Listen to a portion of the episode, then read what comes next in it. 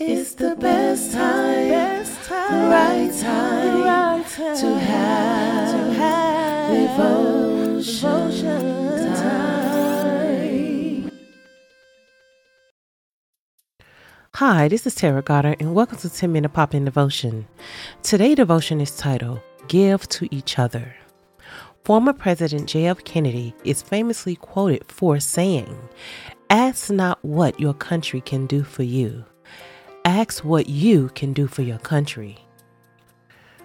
We want to suggest ask not what your spouse can do for you, but what you can do for your spouse. In Acts 20:35 emphasized this truth. It is more blessed to give than receive.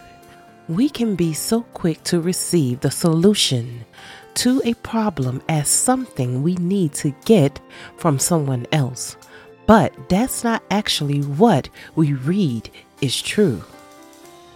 According to Scripture, the best thing we can do is offer up what we have. Giving is an active moment towards a solution while waiting to receive something from someone else keeps you stuck in the same spot and it often adds pressure and frustration where there could be pleasure and enjoyment. Giving can look like anything from doing whatever it is you want your husband to be doing to simply choosing him over anyone else. Many of these verses we read about kindness, joy, and generosity are easily seen as ways we can love our neighbor better, but they are best when put into practice within our own marriages. Going the extra mile, turning the other cheek, and giving to the one who acts without turning away from someone who wants to borrow something doesn't just apply to friends and strangers. There are principles to apply in marriages as well. When you give your best investment to your spouse, you get to reap the benefits and experience the joy that comes. In the same way you choose to put in the work, you should also put in the celebration. Marriage can sometimes be seen as where you put in the work, and going out with friends is seen as the relief from that work. But when you take the pressure off each other and recognize the purpose you have been put together for, you make room for the enjoyment of each other and the celebration of what you've been able to do together. That doesn't mean you have to spend every waking moment with each other, but your spouse should be the person you love to be with the most whether in heartache or celebration. May they receive the overflow of your joy before you share it with anyone else.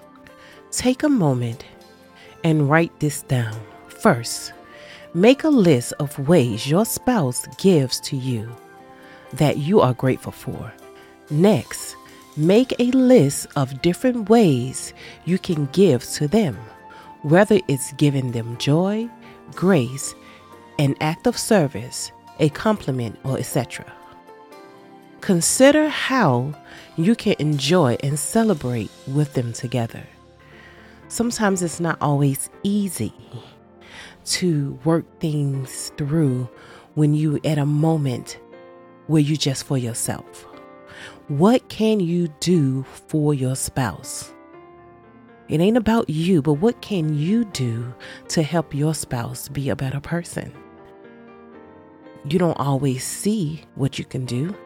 Maybe how you compliment them, or you look nice today, or thank you for helping me with this, or if, you know, just different little things that can really grow a marriage. We have to remember to put emphasis on the things that we feel that are good that our spouse is doing and not all the time neglect what they are doing or take it for granted. From the way I see it, let's give more to our spouse than what we want to receive from them. Because once we show that in our action, then maybe, more than likely, a possibility they will give it back. Let's pray. Lord, thank you for this day. Lord, thank you, Lord, for waking us up in our right mind. Lord, help us to see what good or what we can do to benefit ways we can grow in our marriage. Thank you, Lord, for your love and for your grace. Amen. Come back again for your 10 minute pop in devotions with Tara Goddard. It's the best time, best time the right time, right time to have, to have devotion, devotion time.